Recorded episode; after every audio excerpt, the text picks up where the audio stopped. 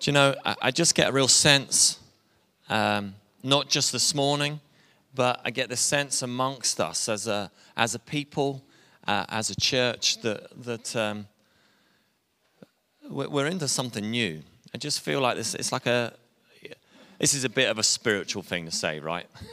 a bit of a cliche. But I just think we're in a, we're entering a new season. That's such a cliche, isn't it? Oh, it's terrible. But I do, I do think uh, maybe it's just me, uh, but maybe it's me for us or us for us. Uh, it's like God's just wanting to drill just a wee bit deeper with us. And as we were praying before, Chantel prayed this thing. It's like, uh, I was just reminded of a phrase many years ago we heard that we need to go deeper before we can go further. And there's something deeply profound and deeply spiritual about that in terms of what the Father's wanting to do in us before He can do something through us. And I just sense that's what God's doing. We're talking about this thing called the kingdom. We've been doing that and we're going to keep doing that. So if you're getting bored of it, sorry. Um, we're, we're, well, this is what we're on to. And um, Jesus spoke, didn't he? He prayed, Our Father in heaven, hallowed be your name. Your kingdom come and your will be done here, now, on earth as it is in heaven. And so many of us, we're so caught up in our earthly existence that we miss it. We don't see it. We don't embrace it because we're so caught up in the earth. We're so caught up in everything that's going on in our lives. But we miss what the Father is already doing here on earth. And it's just, a, it's unbelievable that God's resources, God, God there, as we, we imagine and the angels and everything that is about heaven and his glory in this place that we somehow hope that we'll get to one day is available here on earth. And again, as I speak those things, some of you are like, yes. And some of you are like, all right, that's interesting. Big deal. But honestly, I can see it in you and I'm not. I don't. I'm not judging. Maybe you think I am. It's it's about desire, folks. It's about desire. How much of this do we want? Because we can pitch up week after week and go through the motions and stand up and sing the songs, and we can text people and we can whatever it is, or we can do it for real, and we can really believe God's in the room and He's wanting to change our lives. I sound like a stern parent now. I'm really sorry if that's offended you. This is for real. And we get one shot at it. We get one shot at it. There's no point getting through the pearly gates and going, ah, he had a good warm up, but he didn't really play the match. It's like you're on the subs bench. It's like, come on, he wants us on the field and he wants us playing. That's not even in the notes. We haven't even started yet. Here we go. But here is something we love. We love striving for the next. We love levels. What do I mean uh, by this? We we go through our lives kind of trying to reach something, don't we? Reaching and attaining something in life. And so you get married and you buy a place. And for us, it was a crappy wee maisonette in Watford, and we did our very best, and it was it was it was home. But then you kind of well, for us actually, we bought a bigger house for cheaper because we moved here to Northern Ireland. But for some, for some people, you, you, you start off in life and you've got this, but you work hard and you get a better job and you get more cash and you buy the bigger house. Or suddenly you have a family and you think, flip, I need some more bedrooms, I need a bigger house. So we're attaining, we're looking for that next level. Or when you pass your test and you buy a wee scrapper because that's all you can afford and that's all you can afford to insure at the age of 17. And then after a while, you get, you get a job, a bit more cash, you buy a better car, get a bag of this, get a bag of that. You can apply the same thing to holidays. You used to go to Portrush for a week, but now we've got a bit of, we get to go to such and such. Ah, oh, you don't wear the, the Levi's anymore. No, we buy diesel and the other rip-off brand. Re, replay, is it? If you're sitting there wearing diesel jeans and replay jeans now, feel very convicted. I'm, I'm joking. Sporting achievements, this is for me. It's like you run three miles, what's the next level? Four, five, half marathon, so on, so on. It's like our whole lives are gathered around reaching and reaching and striving and striving for the next level. What's the point? The point is this that everything depends upon you, upon you striving. And we can relate that same thing to spirituality. You can think, oh, if I go to the prayer meeting, if I go to that course, if I join the Word Up group and I learn more about the Bible, then I'm going to reach the next level, the next level, and I can feel and see more spiritual. And again, it's all about what we do. And this whole sense of reaching to the next level is found within our churches. We talk about advancing the kingdom or building the kingdom. We're here, Carrick Vineyard, to build the kingdom, to advance the kingdom. And the language is all about us and about our involvement, but not so with Jesus. When he spoke of the kingdom, he never talked about building the kingdom. The kingdom of heaven is like a mustard seed, which a man took, planted in his field. Though it is the smallest of all seeds, yet when it grows, it is the largest of garden plants and becomes a tree so that the birds come perch in it. The kingdom of heaven is like yeast that a woman took, mixed into about 30 kilograms of flour till it worked all the way through. The kingdom is. It's not this something that we build as if we've got bricks and wood and plaster and all that stuff to make something that requires us to be the laborers and do it. The kingdom is, it's already there. And Jesus, as he shares those two stories, those two parables with his listeners, he's inviting them to see it, to embrace it, to believe in it, and to join in with the Father and what the Father is already doing. You see, the kingdom is near. And last week we spoke about repenting, repenting of building our own little kingdoms. The kingdom is near, the kingdom is, the kingdom is there. And God is just asking us and is inviting us to be in it instead of doing it. Doing is so much easier than being. And this is what I really feel God in the last week or two is teaching me about again. Is about being. It's about being, not doing. I love it and I hate it. I love being, but I hate being. I love it because it forces me to let go and let God. I love it because we simply sit and we rest with God in His presence and He changes us in that place. I love it because we relinquish all our responsibility and we trust that God's actually the one in charge. God's got it covered and He has it under control. But I hate it for those same reasons. I hate it because it takes me out the equation. I hate it because it takes me out of control. Not that I think I'm a control freak type person, but don't we all like to just be in control and feel like we're in control? My fault, uh, default, I guess, as a, as a person and as, as a leader, is I love doing. I just love it. Doing to me seems so much easier. And it's easy for me to rally the troops and say, guys, we're going here. Come on, let's go do. And whilst there's an element of involvement and an engagement and doing, there's this thing that we miss, and it's about being. And so I commend you. I invite you again to Thursday mornings in our venue in Carrick. If you can make it at 7:15, come join us early morning prayer meeting. who likes those? Who likes those words? Early morning. Two bad words. Prayer meeting. Come. Come be with us and come be in his presence. This is a well known story. Let's remind ourselves of it. Or maybe for some, this is the first time. This summarizes, uh, just shows us in such a brilliant way what we're talking about. Jesus, his disciples, they're on their way, comes to this village where a woman called Martha opened her home to him. She's having him around for tea or lunch or supper or whatever they, they were doing there.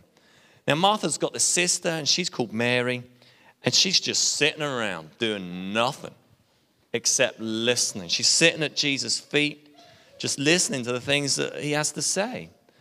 Martha's distracted by all the preparation. She's there, she's in the kitchen, she's making the lasagna, or she's baking cakes, or whatever it is she's, she's doing there. And she comes to him, and she's saying, Jesus, don't you care? My sister's just sitting around, just doing nothing. I'm busy working my socks off here for you. Did you hear that? That's not even in the notes. It's just come. Don't you realize, God, I'm busy here doing things for you as if He needs us to do it. And we get so trapped. I do. We get so trapped in, don't you realize, Jesus, I have worked all week for you. What thanks do I get? He's like, Paul, I didn't ask you to do that. I just asked you to be. I asked you to be Mary, not Martha. And it's a choice. Did you see that? Do you see? I haven't read it yet. Uh, the Lord answered, You are worried and you're upset about many things. Okay, pause. You are worried and upset about many things. You've many concerns. That's life. That's life. But few things are needed, or indeed only one. Mary has chosen what is better. Mary, it was a choice. It's what she'd chosen. Mary had chosen. Um, many of you will know here that we went to uh, Coleraine and to be part of the church there, and we were on the staff there. And we endured uh, an extensive interview. And one of the questions that was asked of, of us was uh, it was a brilliant question. If, if I had a spare half hour before an appointment, I was visiting someone, let's say in hospital, uh, I had a spare half hour and I could uh, attend to some administrative tasks, respond to emails, um, make a phone call, maybe make another quick visit to someone en route to the appointment that I'd made, or I could spend time just simply being, praying, reading the scriptures, being with Jesus. What would you do? What a question. Here's my answer. Probably the right answer or the best answer. Well, both answers would have been okay, by the way. Okay? Both would have been valid. But probably the best one, and I said this, was to be like Mary, to be with Jesus, to use that time to do that. But probably I would have done the other in reality. And aren't we like that? Aren't we like that? Life is busy, isn't it? It's, it's mental. For many of us, it's a mental time especially if you've got children and what have you. And, and busyness is a huge excuse. It's a relevant one and a right one. But we do get downtime moments. We do have moments, or we create moments where we can simply be with Jesus. If we don't, we continually work at things as if we're responsible, as if we're the ones in control, if we're the ones who are um, making it happen. Confession time. Church leaders have levels. They're, you know, reaching the next level, going further, more, more influence, more whatever. And as a church planter, it was easy to get caught up in numbers, the numbers games. Numbers are important, but actually, it's not the thing that's important. Four years ago, this Thursday, we started the church. And we started counting. We started counting people, started counting how, how many were coming. And we've continued to do that because it is helpful, it is relevant. Um, another figure that's really um, important too is well, how much cash have we got? how much money is coming through? In fact, in the olden days, of the olden vineyard days, whenever a church was started, You'd, you'd have a coach or an overseer who would uh, oversee the, the lead pastors to check in, make sure things were going well, and et cetera, et cetera. And they asked three questions. They were how many people came per month? What was the offering in the month? And how many times did you make love as, as a couple together? They were the three questions. Some of you are like, oh my goodness. Fortunately, Andy Smith has never asked us that third question. They're dipping in to see what's the health. What's the health like of the church? What's the health like of the couple? Now you're embarrassed. Levels are important. It's about knowing, and numbers are important. They are. It kind of tells us the health of where things are.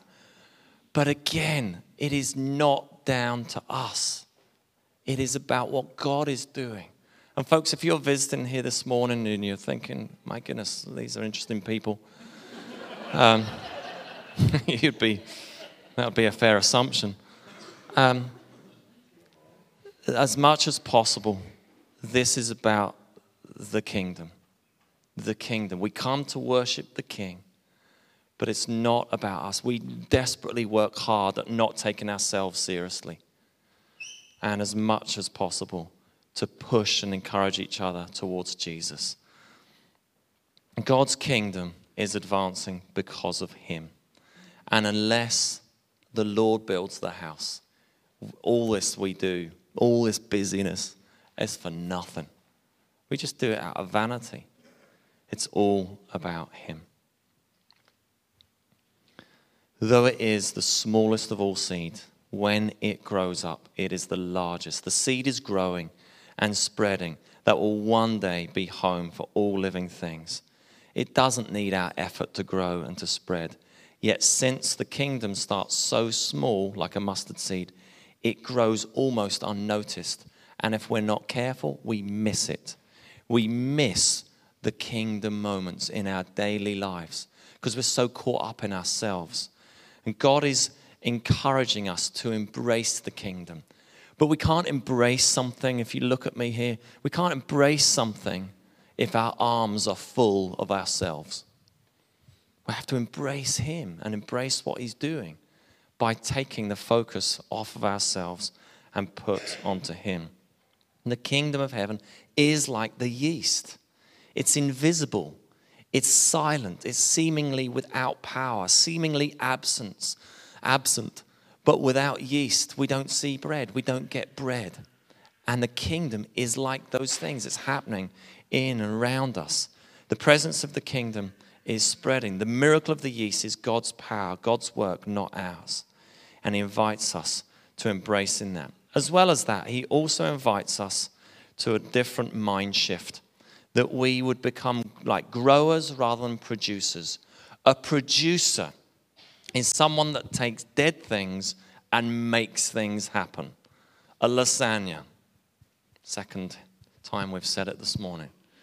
We take a dead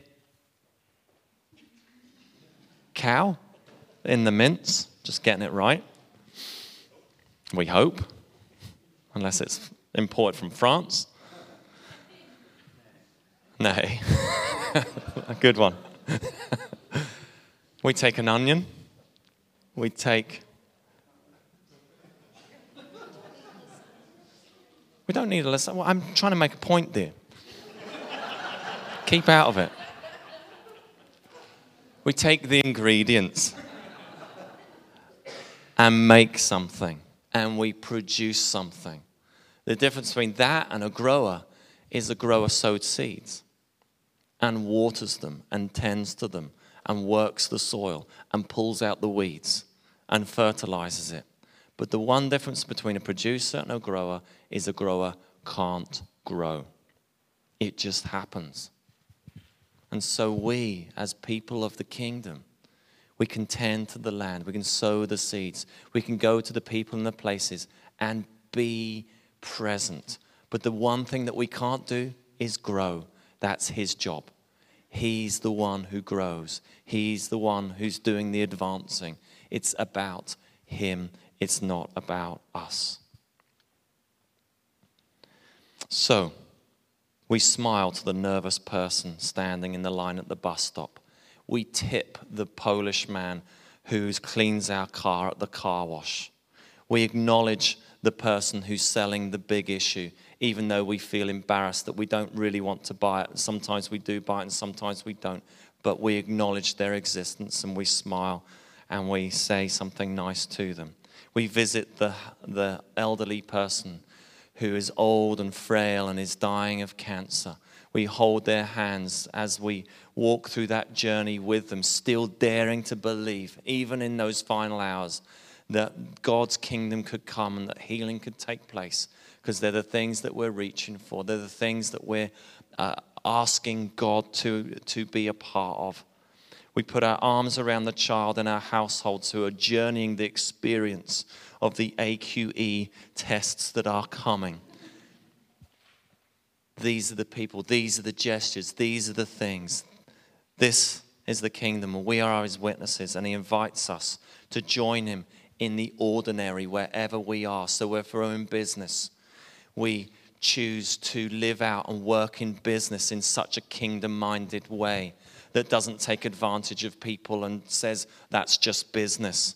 We honor those that we employ and we seek to pay them the very best and to treat them the very best, hoping that they will do likewise. For those who are in education, we fight against what we have to do all the nonsense paperwork and the curriculum that needs to be delivered. We fight past those things and we get to see the eyes of the individuals that we teach and their stories and their backgrounds and the way that they're individuals, every single one of them, even though some of their behavior is incredibly challenging at times, because we seek to do and to be and invite the king to establish the kingdom right there. Uh, a quick story uh, with Parents' Evening uh, just last week. And uh, with this young man, he's fifth year boy, and he's there with his father, who I've known for a number of years. And uh, this boy, um, uh, this boy was fairly challenging over, the, over recent, recent times. He's in one of the classes that I teach, and I've just seen he's just such a brilliant mind and a brilliant way of organizing things. And I just see that he's just gifted for business and he'll make money and he'll do well in life. And myself and my male colleague, we speak words of life over this young man. And my colleague says to this young fella, and this, he's not a Christian, he says these words. He says, You're no longer a boy, you are becoming a young man. He's speaking these words with his father present as well. And you can just see this young man come alive. It's like we're honoring him. We're establishing something right there. We're saying, You're, you're the man. You're the man. And you can see something just grow inside this young fellow. It's like, you can see his chest kind of puff out. And as at the end of the interview, stands up and he reaches for our hands to shake our hands. It's like a validation thing that's going on. It's the kingdom. It's the king. It's about honoring. It's about seeing. It's about drawing out destiny in individuals and seeing people come alive. I've got other examples, but we're going to move on because we're coming into land. The kingdom is here. Open your eyes, see it, don't miss it, embrace it, invest in it, join the Father and what He's already doing in it. You don't need to perform, you don't need to strive, you don't need to produce. Just be. Be present, be available, be vulnerable, be open, and be obedient. Experience the seed, look for the yeast the kingdom has come, the kingdom is near, and He's inviting us to partner with Him in it. Amen. Let's stand.